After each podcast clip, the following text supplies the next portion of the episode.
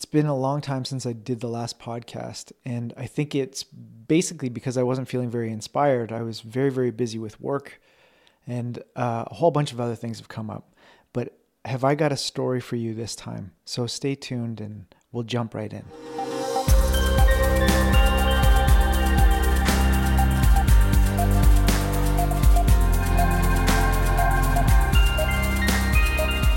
I'm Jamie Montine, and this is my midlife crisis. Change is definitely in the air. Big things have been happening over the last while, and late last week, the company I've been working for for the past four years laid off 80% of the people that were working there. I was one of the ones that was laid off, and my entire team was laid off as well. So that kind of displaced a lot of people and everybody's out looking and hunting for jobs again and that could be a really scary time for a lot of people. But for me, it kind of hit at the perfect time, even though it's a little bit before Christmas, which isn't the best time at all because uh, it's going to change up Christmas quite a bit. But I have the perspective that this is the time for change. I've been feeling like a change for quite some time when I first started with the company, I was really, really excited because I was working with a very, very good friend of mine and I was meeting all these really, really talented people and I was learning all about agency life. And I hadn't worked inside of an agency before that. So it was a big change and there was lots to learn and it was really fun. And the company itself took care of their people extremely well. They treated me so well and I'll always really appreciate that. And I hold no ill will towards them whatsoever. Things just had to be done. And stuff like that just can't last forever. It just can't. Nothing ever lasts forever. You know, they did the best they could, and uh, I appreciated every moment of it. I can tell you what I'm going to miss. I'm going to miss those faces on my team. Every day I was laughing really, really hard. I have the best producer that I've ever worked with in the past. And I'm going to miss the fact that I don't get to see her eat her eggs every morning.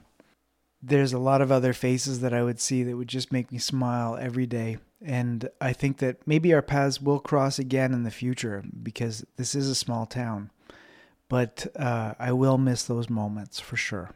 But let me step back a little bit because a lot more happened than just this.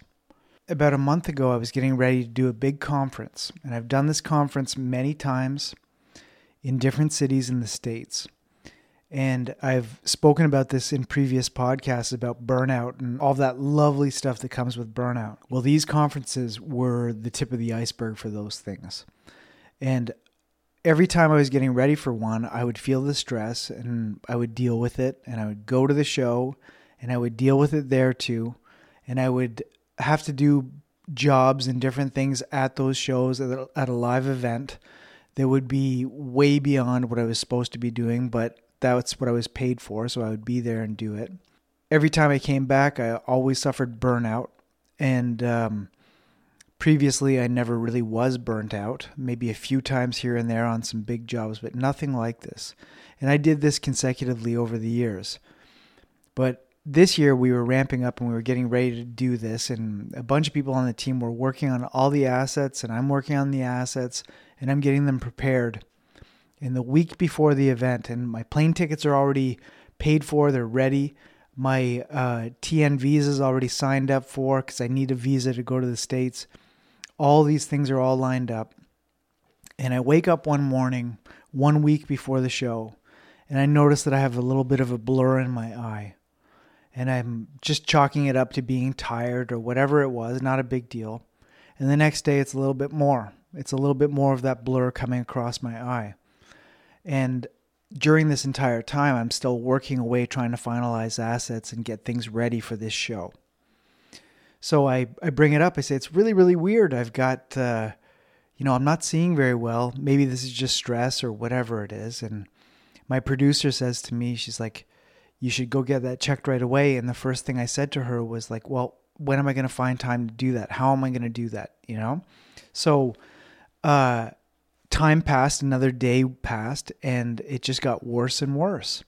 So I secretly went to one of the back rooms, called an optometrist, and booked an appointment right away because I thought it was just an eye issue and I might be able to get some drops or something that they clear up whatever's making this, whatever's causing this blurriness.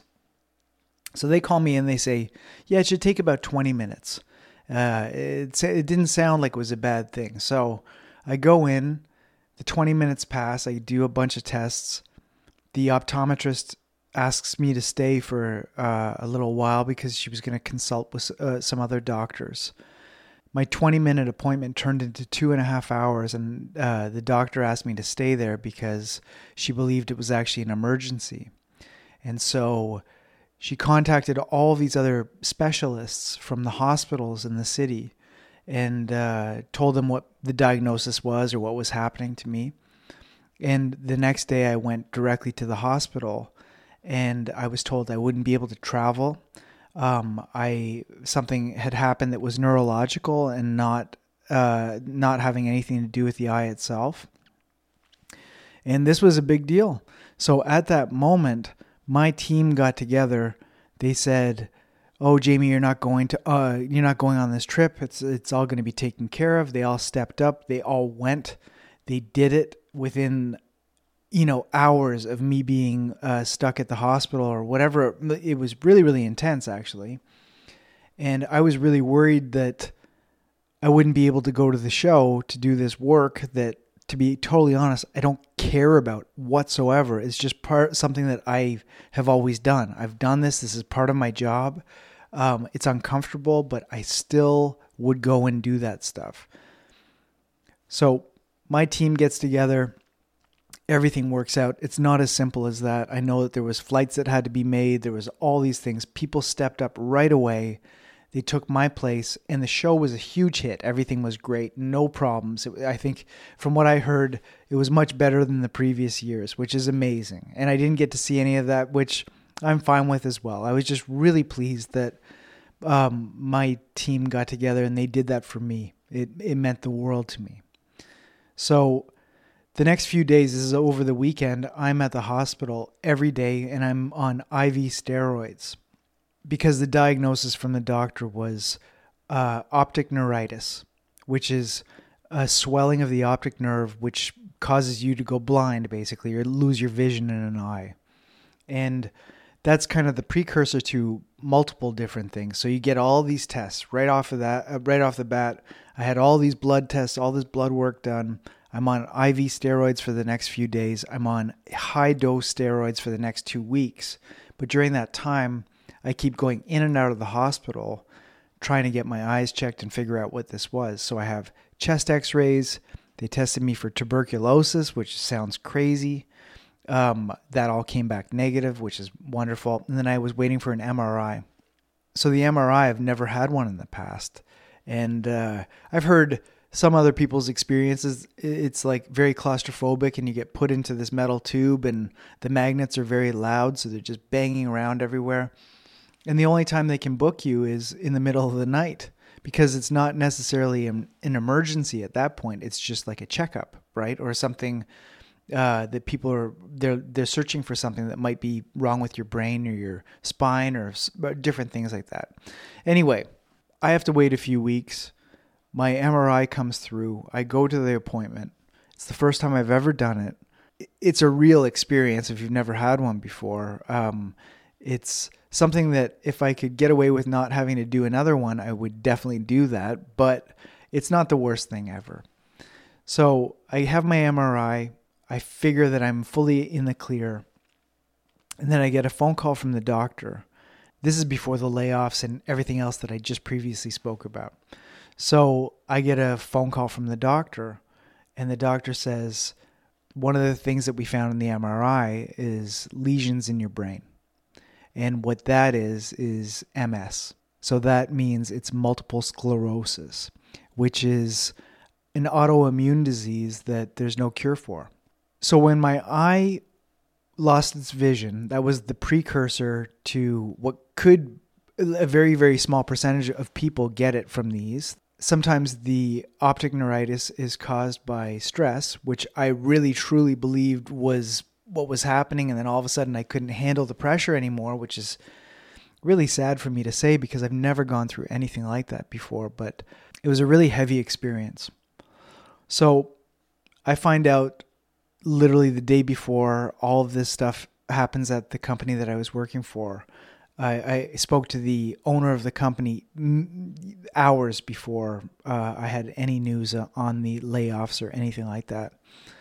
And I said, Oh, can I speak to you for a minute? Because I had just gotten off the phone with the doctor.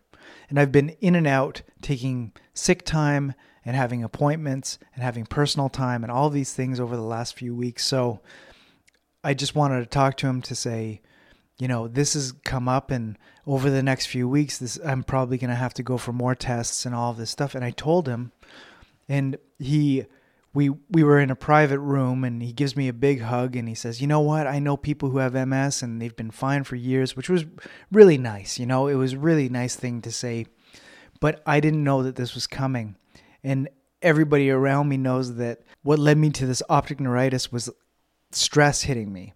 So, what was about to happen was obviously going to be extremely stressful or could be extremely stressful. So, I could just see it in his eyes how worried he was about me. And um, anyway, it, it, was really, really nice how he reached out and, and, sent me a message saying, you know, I've got your back anytime throughout all of this stuff. Like, you definitely feel the love with that. But so I was diagnosed with MS and I'm still in that diagnosis. So I'm, I'm finding out what is going to happen in the future, what uh, I'm going to have to deal with over the next while. And um, that's a huge question mark because I feel really good. My the sight in my left eye has um, it hasn't come back hundred percent, but it's come back really really close. And from what I know about optic neuritis, it it is one of those things that will come back over time. Your eyesight will come back, but um, with it being MS, it's neurological, which means it could be something that flares up from time to time. So I have to stay away from different kinds of stress or whatever the doctors are about to tell me. I'm not I'm not too sure, but so I got hit with two really really big things one after the other. The first was going losing my i'm not going to say going blind because i lost the vision in, in one eye. Um, and then i got it treated very quickly and my vision slowly came back but uh, it improved heavily with the steroids that they put me on. And to give you an idea of what that's kind of like too it was prednisone and the steroids are so heavy they're like a heavy heavy dose. I thought i'd be getting really strong off these because I go climbing all the time and I really enjoy that. And you need your muscles for all of that stuff. And I was just like, okay, well, if I'm going to be on steroids, I'm obviously going to get jacked and feel really good. But it did the absolute opposite. Before all of this happened, I hit the best weight I've ever been at. I've hit the best shape I've ever been at. I kind of called that out when before I turned 40. I said I, I want to be at the best shape I've ever been at, and I did it. I did a full year of no alcohol, over a year of no alcohol, because I wanted to challenge myself.